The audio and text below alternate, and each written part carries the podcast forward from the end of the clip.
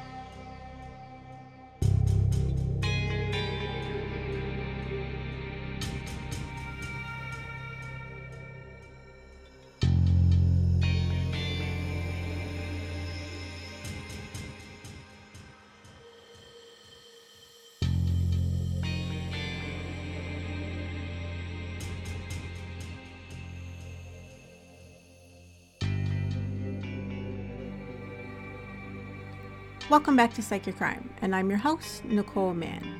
And always, it is so good to have you here with me.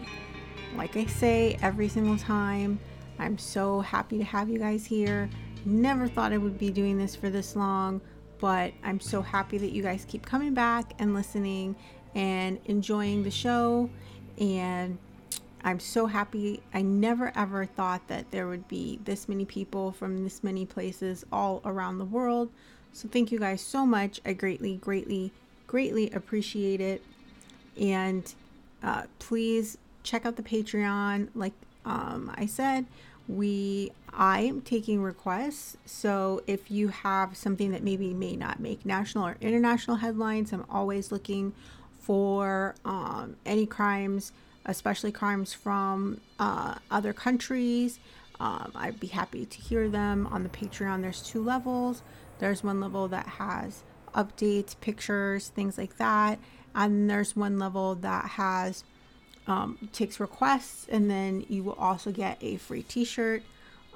So I'm a little behind keeping up on the Patreon, but I will do a little more. As I let you guys know last time, I'm in the process of changing jobs, doing a couple classes so that I can get recertified as an interventionist. I should be done with that at the beginning of January. And so things should be back on track. So look out for that. We do have a Christmas sweater out at the merchandise store. If you want to go over to Crime Scandal at Designed by Humans, it comes in a sweatshirt and a hoodie. A couple people have already grabbed theirs. So thank you guys. I really, really appreciate it. But if you want to run over there and grab yours, it's the Sienna's Got a Flamethrower and a Grudge. Go ahead and grab yours. so that you are prepared for Christmas. With that being said, let's get into this week's podcast. So we are covering a Brazilian footballer. He goes by the name of Bruno. So November 25th marks the International Day for the Elimination of Violence Against Women. It's a date that serves as a global reminder of what is now referred to as the shadow pandemic, with 35% of women and girls experiencing physical or sexual violence in their lifetime, most frequently by an intimate partner. Moreover, around 137 women are killed every day by a family member, showing how the place that is supposed to be the safest for women is actually one of the most dangerous. This is especially true in Latin America. The region with the highest rate of sexual violence in the world is Brazil, a country that has one of the highest rates of violence against women in the region. It was estimated that in 2017, 67% of the registered victims of physical aggression were women. In São Paulo, one of the key factors exacerbating the situation is structural racism. Numerous studies have shown how women of color are at a more vulnerable position when it comes to violence against women, because on top of gendered oppressive social norms, they are also victims of structural arrangements that discriminate, marginalize, and punish people of color in a variety of forms. According to the coordinator of a grassroots organization called I Jose, which is located in Santo André, a neighboring municipality to São Paulo, institutionalized racism draws back to historical conditions in which darker women were enslaved, abused, and sexually exploited by colonizers. The pejorative, stereotypical representations of women of color known today as aggressive, domineering, castrating, independent, sexually promiscuous, and money-hungry exacerbate the challenges faced by women of color, and those challenges range from factors related to disproportionate economic vulnerability to acute forms of racial oppression. Yet, all literature points out that some factors connected to these structural dimensions of institutionalized racism deserve much, much more attention. One of these factors that's been identified is something that is considered frustrated masculinity syndrome, in which it's intrinsically connected with the interplay between oppressive structural forces, particularly by those related to gender, race, and class. These forces portray black men as hypermasculine, aggressive individuals, when in reality, there are these same forces which further marginalize the same men, transforming them into one of the principal targets of a system that has killed and persecuted people of color for centuries. How researchers explain the syndrome is that men are raised from a very early age to associate manhood with success, employment, economic independence, and the ability to provide for oneself and one's family. However, black men are historically excluded from access to the socioeconomic opportunities that have historically favored white men over every other individual. Authors suggest that one way in which low-income men of color seek to cope with their lack of success in the pursuit of traditional male-dominated roles is through the adoption of violent behaviors as a means of resolving disputes. These patterns put women of color at disproportionate risk of becoming victims of intimate partner violence, because men tend to displace their anger and frustration toward their wives and romantic partners. As stated by a researcher by the name of Staples in 1978, violence as a means of status conferral will continue to exist among youths of color in the underclass as long as opportunity structure for other expressions of their masculinity remains blocked by the forces of institutional racism. For that to have been figured out in 1978 is huge, because that was... a lot of people think the civil rights movement happening in the 60s, but in a country like Brazil, for them to realize in 78 that socioeconomic status as it relates to race was causing toxic masculinity in people of color is a really, really, really huge deal and was playing a big part in domestic violence. So they're very much ahead of their time. Additionally, Black women who live in communities that are more violent tend to be socially isolated due to the stigma that surrounds them for being both Black and poor. This creates even greater barriers for Black women to report violence, since they have limited access and social resources, and they risk being re-victimized by racist police and criminal justice systems. In Brazil, the presence of structural racism has disproportionately affected women of color, causing them to be more isolated due to the effect of rejection permeated by social imposed ideals, as well as the prevalence of a withstanding position of being financially dependent on their partners. Yet this is the last factor of financial dependence is not fully inherent just to Black women, but is rather present at a more general level for Brazilian women across the board. Now, the thing about financial independence, there's a lot of different, what people like to call folk religions in Brazil. And one of the religions, they do something called a blood binding, and that's something that's been done in voodoo in the United States in the early 20th century.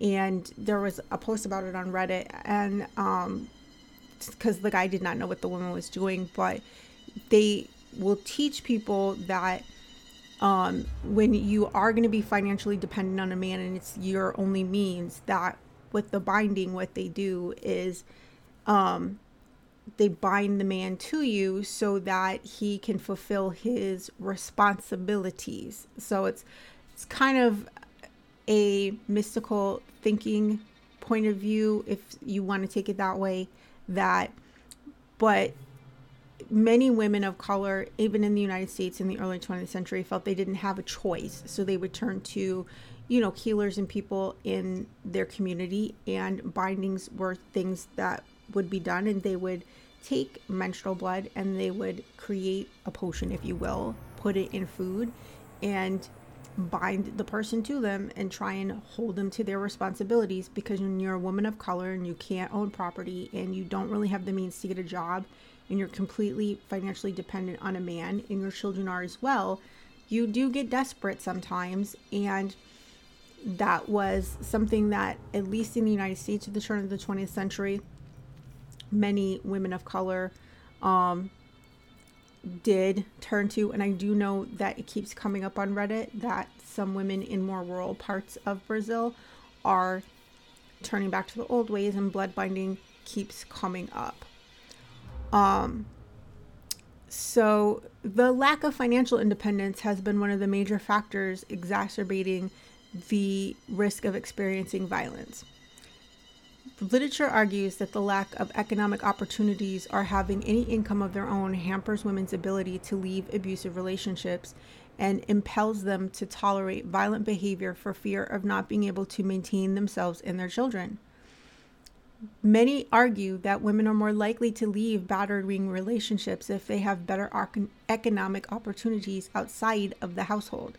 Hence, the more a woman is financially dependent on her partner, the less bargaining power she has, and the less she is able to flee. She is in a relationship and has a higher risk of being battered or abused, the less money she has. As a councilor woman of the city of São Paulo stated, women who are economically dependent on their aggressors and who decide to distance themselves from their partners have to consider a series of issues prior to doing so, such as if she can get a job, if her children are at school, if she needs to access, if she was going to have access to transportation to move from her neighborhood, and if she can access any public support policies that may help her with her housing needs. Furthermore, women who lack economic independence have greater hardships in getting public services, such as reporting violence at police stations or obtaining restraining orders. Regardless, if some of these services are gratuitous, there are other costs that need to be considered, such as paying for transportation to move from the home and trying to get access to competent authorities. Since 1998, Stamps.com has been an indispensable tool for nearly 1 million businesses. Stamps.com brings the services of the U.S. Postal Service and the UPS shipping right to your computer. Whether you're an office sending invoices, a side hustle Etsy shop, or a full-blown warehouse shipping out orders, Stamps.com will make your life easier. All you need is a computer and a standard printer. No special supplies or equipment. Within minutes, you're up and running, printing official postage for any letter, any package, anywhere you want to send. And you'll get exclusive discounts on postage and shipping from USPS and UPS. Once your mail is ready, just schedule a pickup or drop it off. No traffic, no lines. Cut the confusion out of shipping.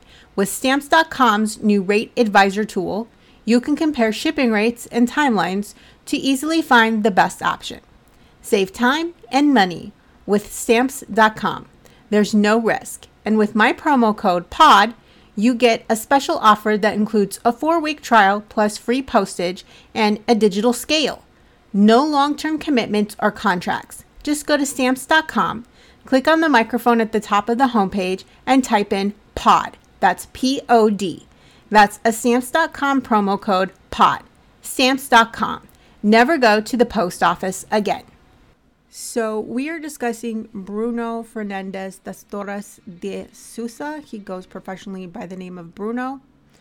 In 2006, he was signed by an investment fund, Media Sports Investment, which had been linked to various transactions with Atletico Mineiro. The deal was speculated to have been worth about £2 million, plus 15% on any future deals. He went on to sign a contract until the end of the year with Corinthians, which is a football club, then a partner of MSI. However, following manager Emerson Lau's contentious refusal to play Bruno over the homegrown goalkeeper Marciello, Bruno became deeply unsatisfied. With no match played for Corinthians, he was loaned out to Flamengo. At his new team, Bruno arrived the same week as Diego, their main goalkeeper's injury. He instantly replaced Diego as their first choice for goalkeeper. He made his debut in a match against Internacional and then delivered some impressive performances, cementing his starting position between the posts for the rest of the season. In 2007, he became a fan favorite for his great showings, especially on penalties, by making 3 saves in the Rio de Janeiro State Championships in 2007 against Bogota, helping Flamengo become the champions. Throughout the year, it was speculated Bruno would depart for Europe, with MSI wishing to cash in on him, and the goalkeeper was linked to Barcelona. For around £3 million, Flamengo sealed a permanent deal with Bruno in 2008, the player stating his desire to be with Rubro Nigra for the foreseeable future. Bruno scored his first professional goal on the 23rd of April 2008 from a free penalty kick, which led the way to a crucial 2-0 victory over Bolognese in the Copa Libertadores. Bruno scored his second goal on the 23rd of October in a penalty kick. He scored his third goal for Flamengo on the 4th of February 2009 in a free kick. After the retirement of Fabio Luciano in May 2009, Bruno became the team captain. On the 12th of July, Bruno competed against São Paulo, his 100th match for Flamengo in the Brazilian Series A. The game finished in a draw, 2-2. His 4th career goal, this time from a free kick, was for Flamengo in a match that they lost 2-1 to Fluminense. In 2010, when Bruno was one of the biggest talents in Brazil playing for Flamengo, there were talks about him being ready to go play in Europe, as he was showing himself good enough to be at the top in Europe. It was inevitable that he would be moving. Then, all of a sudden, those talks were completely discarded after he was charged with assault, torture, murder of his mistress and the mother of his youngest child, Eliza Samudio. Bruno was already married to Dayanara Rodriguez and had 2 children with her when he met Eliza at a party. The 2 had an affair that ended in a pregnancy. Bruno wanted Eliza to have an abortion, and upon her refusal, Bruno broke off their affair. Eliza gave birth to a baby boy in February of 2010, and filed a paternity lawsuit for child support.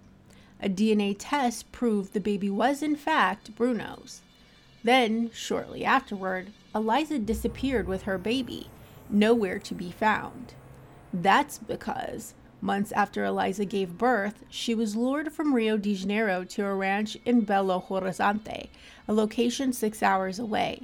According to a report from ESPN, Eliza was told she would be meeting with Bruno and that the father of her child would be recognizing the child as his and would even be providing an apartment for both of them. Bruno's 17-year-old cousin told police that they had killed the woman.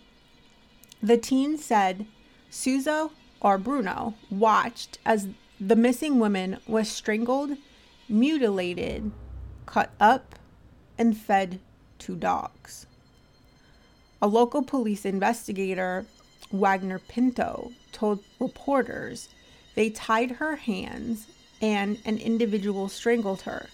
Later, they deboned, disemboweled her, and fed her to Rottweilers. They took her to an undisclosed location where they fed her to several different dogs. Just to drive home how little respect they had for this poor woman, Bruno's lawyer made a joke to the press at the time. Are the Rottweilers being charged too?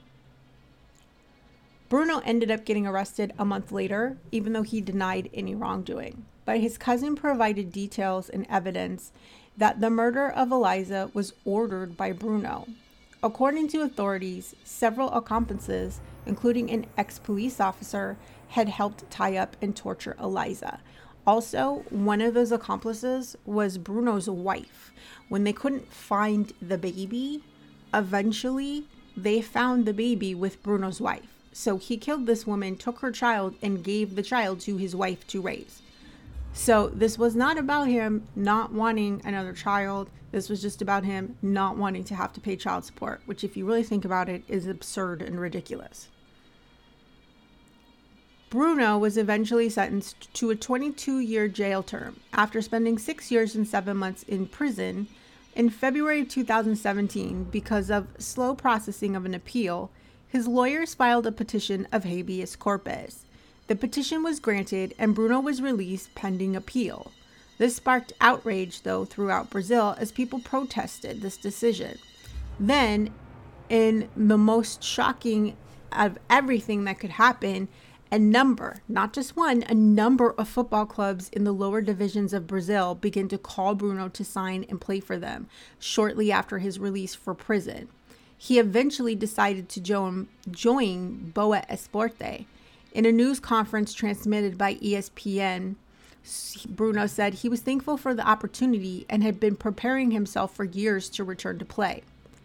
People run from me because of what happened in the past. Yeah, because you watched them chop up your girlfriend and feed her to a dog. I would run from you too. He goes on to say, Boa is opening doors for me. I'm very happy and motivated. He also went on to say he made a mistake and mistakes happen. He claimed to have asked God for forgiveness and was hoping to just carry on with his career. A mistake is not feeding your girlfriend to dogs. That's not a mistake. A mistake is dropping a piece of meat on the floor, not feeding your girlfriend to dogs. Gross. So at least 5 sponsors said they would drop the team in protest. The city of Varginha, which is about 250 miles northwest of Rio de Janeiro, also said it was looking into whether it could legally break with the team, which uses its facilities.